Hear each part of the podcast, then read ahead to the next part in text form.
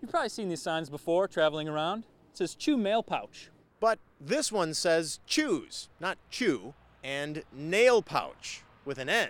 All right, Larry, so you've got that up there because you're a carpenter Correct. and you're advertising. No, we're just having fun. Some people notice that it's spelled wrong, and other people don't even see it.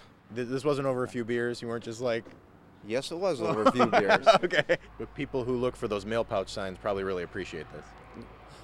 I hope so. So there you have it, nail pouch, spelled on purpose with an N. I don't get it though. I don't The- get. The, guy's a carpenter. I understand. I don't get it though. I don't.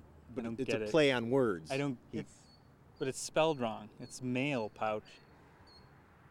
Oh, nail.